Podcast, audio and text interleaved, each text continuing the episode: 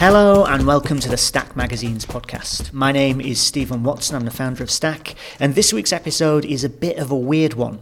The Party Next Door hit shelves last week, and it's totally unlike any other magazine I've ever seen before. In fact, I'm not sure it really is a magazine at all. It's presented as a 12 inch vinyl record inside a screen printed sleeve, which in turn is held in a card gatefold. So it looks, to all intents and purposes, like a 12 inch record rather than a magazine. Yet it's presented as issue one, and while the audio on the record is primarily music, it has this other layer of meaning because it was all recorded at a house party with all the noise of the party also included. It's all the brainchild of Andrew and Ian Foxall at Foxall Studios here in London, and it's a deliberate attempt to look beyond the conventions of magazine publishing and find something that's new and challenging, a new way of doing things.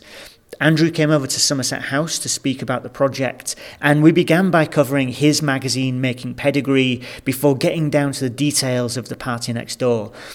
I'm sort of aware as I'm saying all this that it's kind of hard to describe what this thing actually is. So, before you hear from Andrew, here's a quick excerpt from the audio, and I'll include another one at the end of the conversation too.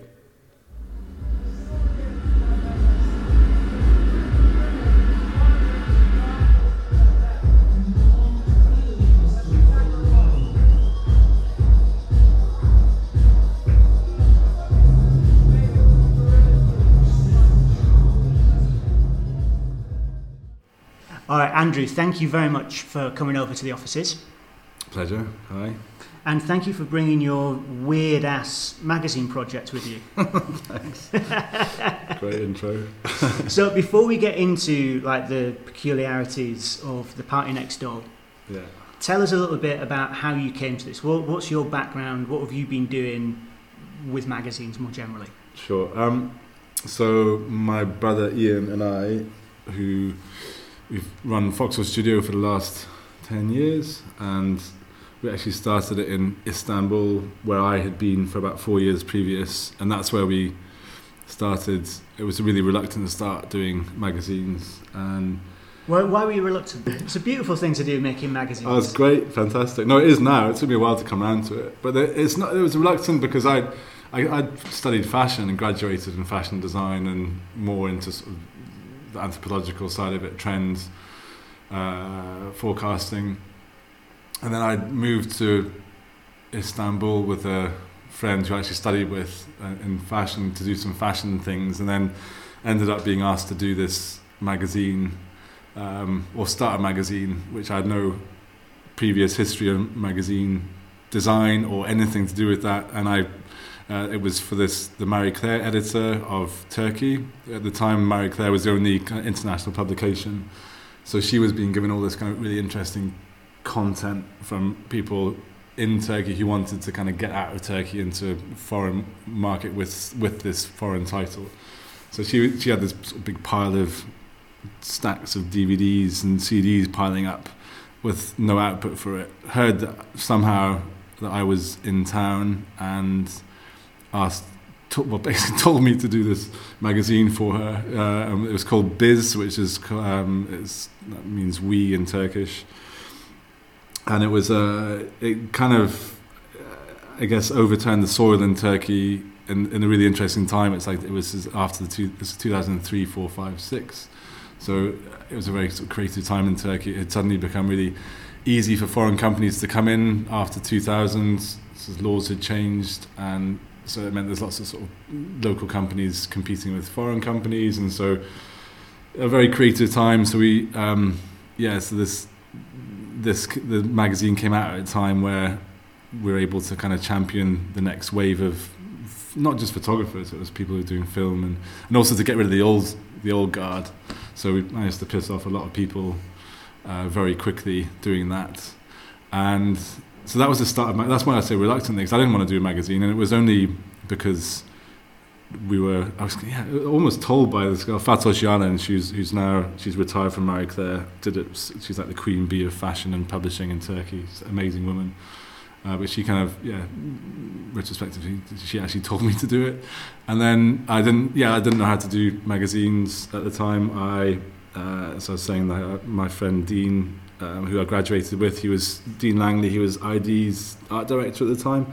So I called him up and asked him about it, and he said, "QuarkXPress, Quark. You have to use Quark. I'll send you over DVDs." Or he, he must have sent. I can't remember. I think it was FedEx, and so I got this QuarkXPress bootleg copy, and it was QuarkXPress three or three point two. And then I designed the first issue in in my underwear on a bed in a really hot summer in Turkey. So that was Biz magazine, and that kind of got us into publishing, I guess. And then um, I started an agency with some interesting Turkish guys, and we did more kind of uh, less magazine stuff, more uh, catalogs for fashion uh, industry. And then I did a magazine with November Paynter, who's a curator, uh, who's now in Toronto, but she was in Istanbul working at Salt Gallery. And we did a um, really interesting one-off magazine called BKZ, um, which was yeah, again, uh, an interesting kind of almost like a fanzine approach to uh, publishing, um, and it, yeah, it was uh, that was. So they're, they're the two things that kind of kick-started the uh, publishing, and we got, I guess we got a name for it. And then when Vogue Vogue opened in Turkey, and we were put forward for the job to.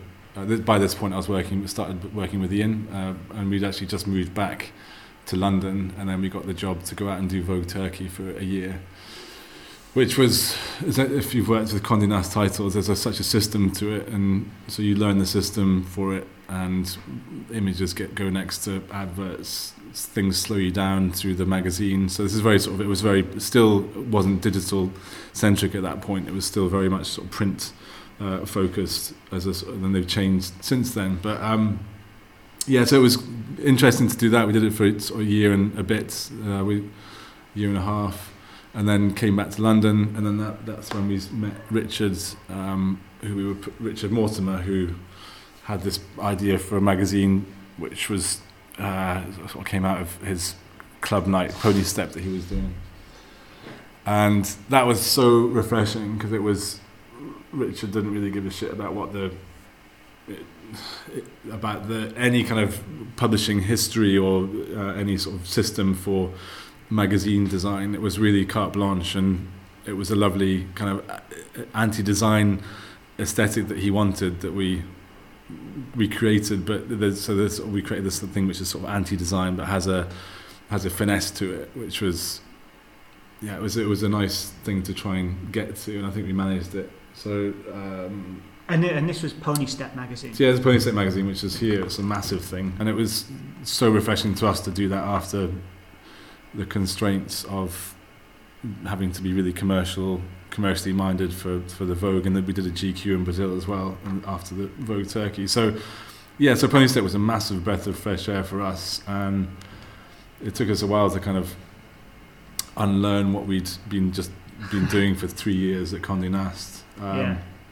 And so I would say it's probably fair to say then that you've had a pretty unusual experience of magazine making because most people who I speak to they start making their magazine because they've just got this thing they want to make and they're going to figure it out as they go and it's it's improvised and they, they make it happen you come out of university fresh graduate get handed this magazine told go on go and make a magazine so you immediately end up making uh, magazines for Condé Nast in Turkey and Brazil. So by the time you actually come to making your own thing, you've got all of this other experience to draw upon.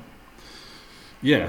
Um, how it happened in Turkey, how it started, just because, and specifically why I, I think I ended up in Istanbul, just because I was a fashion graduate and I wasn't, no one could really read me in Istanbul. It was just, okay, here's someone, there was no way for them. I think if you go for up for job interviews, if you you had the audacity to go to somebody who had who was sitting on that continent and said, "I'll do your magazine," and you're you know fresh out of school, then it wouldn't happen because they'd be able to.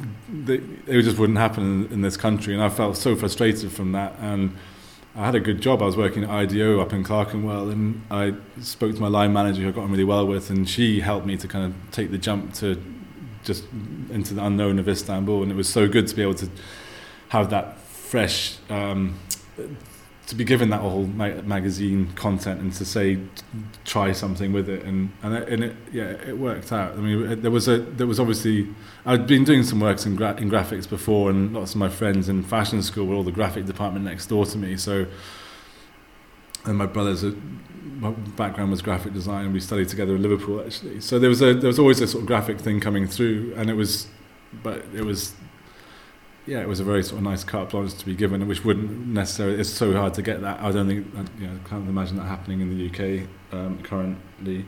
So that, yeah, all that background helped to come into. Well, that's why we. That's that's why we're here talking about this party next door, right? Because that is where we finally got around to doing it for off for our for ourselves and to uh, not be pushed by somebody to to, to make it for them. So, and this this idea of a party next door, we've been sitting on for a couple of years, and we're just waiting for the right time to do it. And it's, it was just a sinking in of the idea and sinking in of the idea that we could be walking down the road with our magazine going to bookshops, which is what I'm doing now. I love it. I'm walking down to like Claire de Rouen with a, with a really cheap plastic bag with a couple of copies of this magazine, going to say, "All right, right, do you want to take some magazines?" And and it's yeah, it's, I, I love the fact it's come back to that. And yeah, so yeah, so I'm sort of deviating from the question, but yes, all that history of doing it for other people and gave us gave us a lot of knowledge, a lot of ideas, but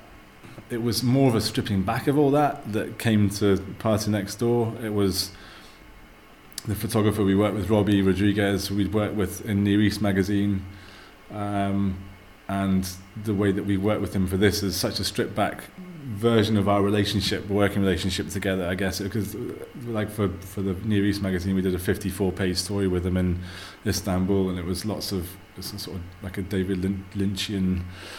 Uh, meta narratives, all weaving in and out, printing stuff off, putting it on the TV, shooting the girl in front of the TV, and so and there was lots of big cinema lights, huge production, sort of four day, three or four day shoot in Istanbul, and then we come to party next door and we just jump in the back of our producer's car with five disposable cameras and shoot stuff off from the hip. And we ran into a, um, a goldfish emporium that we got kicked out of, and we got a shot, which is the back cover of the magazine, which is this fish that's almost smiling at you. So yes, it was a stripping back of lots of the the stuff that we learned, the unlearning of it. And, and, and you've stripped it back to the point where, so you're, I mean, this is, it's issue one, it is a magazine, but it's not what people would recognise immediately as a magazine. So why? So, so, tell us, tell us what this thing is and why make it in that format.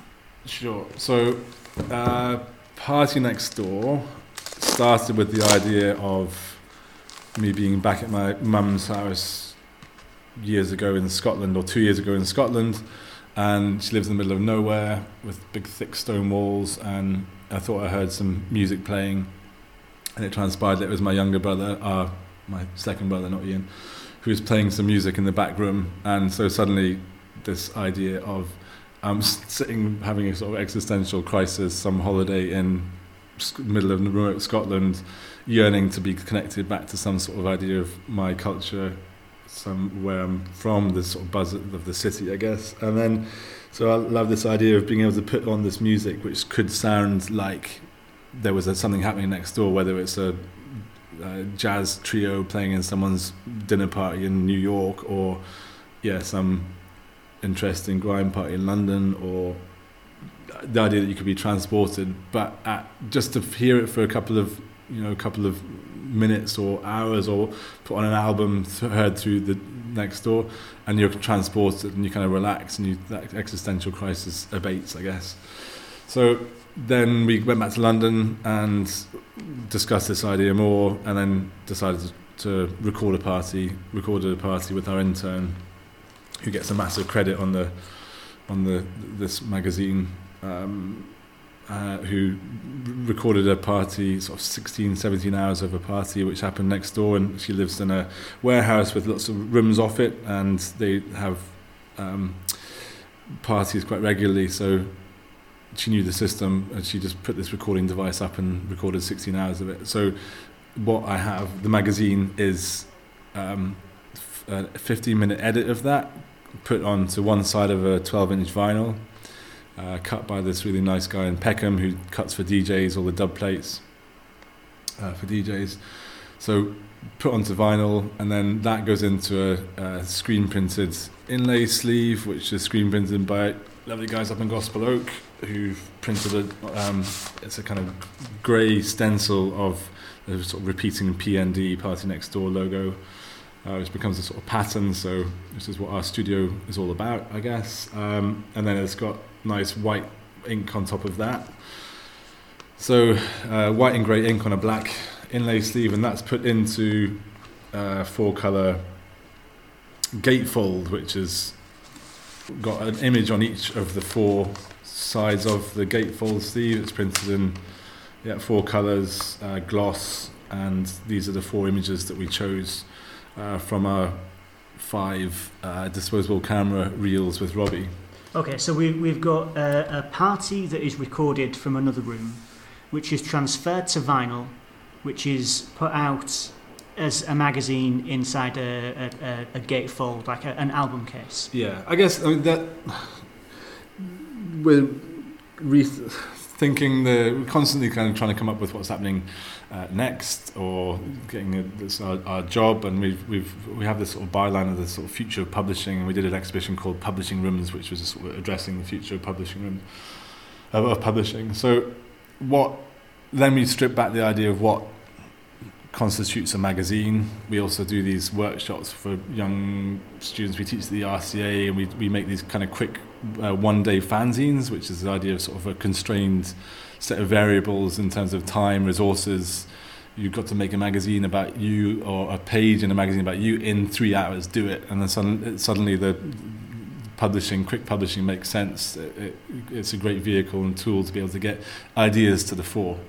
So magazines have an element of that um, quick thing for us. It's the idea of constrained variables.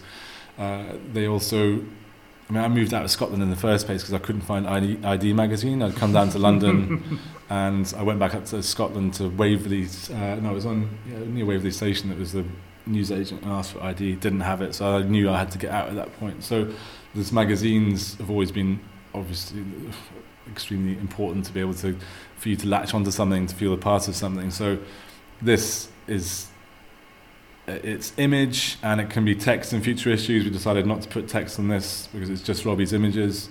Uh, so it's images and potentially text around uh, uh, so, as, as an audio recording of something that happened. So um, that for us constitutes a magazine. Also, the way that you read it has this nice parallel with you know, where if you opened up a, I still remember opening up a, Michael Jackson thriller, and you open him up, open it up, and he's he's in the center spread, and it, the the gatefold vinyl cover itself is a lovely thing to look at, and I remember reading cassette inlay sleeves uh, or reading the lyrics. And so there's quite a nice action. And I think a lot of magazine uh, can, magazines can be there's a nice way that they can be defined by the way you actually interact with them right so you buy a hardback book and there's lots of confusion between things recently which are hardback books or magazines but actually there's a couple of things which I think define it. One is that if there's adverts in it, it tends to not be a book. But I don't see why not why books can't have adverts in future or currently. So that's not really one. But maybe it's around the time that you spend, the way that you interact with it. If you know it's a magazine, it's slightly more throwaway and slightly more. You, you just want to get the headline, the top line stuff. You want to get your first reaction to an image or a story or a statement. Um, whereas a book's a bit or you know, long form text, long form journalism sort of is different to that. So this, in that sense, this is definitely a magazine. The way that you open up an LP and read all the lyrics of it, there's there's a nice, uh, yeah, there's something that makes sense with the action. So yes, it's a magazine in that sense. We're not looking for people to store this. I mean, I imagine you know, when I moved out of Istanbul, I had to decide what I was throwing away and what I was keeping. And magazines were one of the first things to go. And since they just sat on my shelves, I was proud of them. I would pull them down sometimes. I would, but quite often they just sit there. But at the end of it, I threw them away and I took my books back. I shipped my books back to London. So th- yeah, I think in that sense, we're we're trying to define what a magazine is, and that's what this Party Next Door is like if it's too heavy to ship, don't worry about it. Take your I don't know whatever your books and don't and leave this. But there's a, but it does capture something of what's happening now. It's you pick it up and Robbie's images, which we yeah we shot with these like, zooming, zooming around in this the back of this car. They have that it's definitely a, it's capturing something. Some uh, the word zeitgeist. I'm trying not to use it desperately. you can tell, but you can say zeitgeist. That's okay. Just edit it out and just uh, change it later for a different word. Um, but it does capture that. It does encompass something that's happening now. Just the the fact that the audio happened recently. It was definitely happening somewhere. The the like we were discussing before this recording this idea that the audio does give you a, a, space to fill. It's not like you're listening to music at first hand. You are listening it. There's a gap that it, it creates between your, which is the a different experience uh, is created because you're one step away from the music. And like I was saying, I, I currently want to. I'm in the process of deciding which audio, which of my sort of favorite albums of all times I want to hear next door because I, I listen to this audio in my headphones walking down to to the catch the tube in the mornings, and it's a lovely way to listen to audio now. So, so you, so this isn't just a special project. You tend to like to listen to your music through a wall. uh, yeah, I mean, it's not. I, I'm I'm interested in it, and I think this is this is this is a issue one of uh, hopefully of a long series, and we've already recorded a couple more parties. I'm going to Kiev for a project uh, next month where I'll definitely record a couple of parties and like a, uh, I want I want the Brownstone New York jazz party thing to happen. Uh, so yeah, I mean. I'm, I'm, I'm just living it. I'm, I'm living it. I, I'm enjoying listening to audio through a wall. Try it, man. Which, is, which is, I mean, the, so the, the interesting thing I think here is like this is the first time I can think of of someone saying the special thing about this is that we take you further away from the music. We put a barrier between you and the actual music, uh, in a sense, because maybe that's maybe the music's not really the point. the The point is that this thing happened. The so and maybe there we get towards how this is not an album release; it's more a magazine because you're not really listening to the music. You're listening to a piece of reportage about uh, a, a, an event that happened, yeah. and you're, you're kind of marking time with it. Give us some of the highlights from this first issue. So you listen to this this first issue. What are some of the bits that when you're hearing it, you think like, ah, that is that's perfect. That's what I want to capture. So the fir- it's like five snippets of the whole night. So it starts at like 10 p.m. with some sort of dub reggae being mixed, then goes into quite sort of interesting genres of house, uh, and then ends up sort of techno, four in the morning, and then. I, I like the there's there were quite a lot throughout the recording, the actual full recording of people coming into the room, doing stuff, going out, and there's a lot of toing and froing and horrible, weird, sort of spine tingling conversations and Because uh, of course the people didn't know that there was a recorder in the room. They did. Uh, oh, they, they did. I think right, okay. everyone seemed to forget or forget to tell other party, people. Obviously. Yeah. So there was there was uh, yeah. Judging by the stuff, some of the stuff that went on, it wasn't known. But that's that's the stuff that we've deleted actually right. since, right? It's, not. It wasn't about that. So you're, you're not a voyeur in this. You're the. No, I think well, I think it is quite voyeuristic to listen. I think that maybe that's part of that space that we're talking about that we're, we're creating with this audio. I think there is a sort of big, quite a big voyeuristic a- aspect to it. But yeah, that's that's a step to that's a step in another direction. And so what we have left on the eh, final edit was, I think, on the last last segment, which is when it sounds like it's daylight outside. There's a you hear the, the Chubb lock opening, someone coming in and closing, and it's you've been listening to all this kind of very bass heavy through the wall uh, throughout the whole recording, and then suddenly you hear this this latch open, and then it's really kind of it's really trebly, and you can imagine this latch. Suddenly you're oh shit, that's okay. I'm there. All right, okay, and then you're suddenly back into trying to picture it in in a different way, and so that's I think that that little click's probably the single most important part of the whole recording.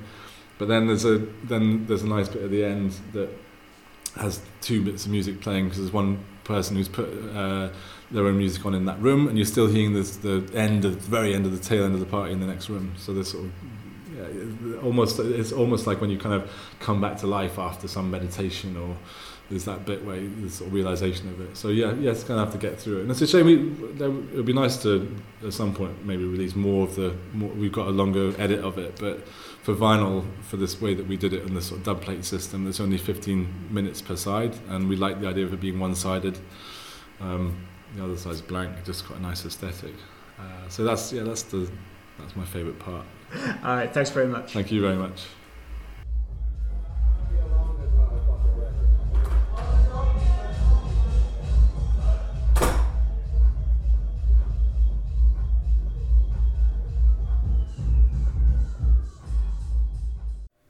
Okay, so there you have it. I promised at the beginning that this is a bit of a weird one. I, am really struggling to put my finger on it. Like I really like the objects that they've made, uh, and I think the audio is interesting. I think that like that bit at the end with the lock uh, and the party sounds a bit like Bjork with "There's More to Life Than This." But the more I think about it, the more I don't think The Party Next Door really is a magazine. I also don't really think that particularly matters, and I'm really pleased to see And Ian pushing at the boundaries of what a magazine can be. But I just can't figure out what is the inherent magazininess of the project. I would be very interested to hear what you think about all this, though. So if you have strong feelings either way, please do let us know. You can reach us at Stack Magazines on Twitter and Facebook, or of course, you can drop me an email on steve at stackmagazines.com.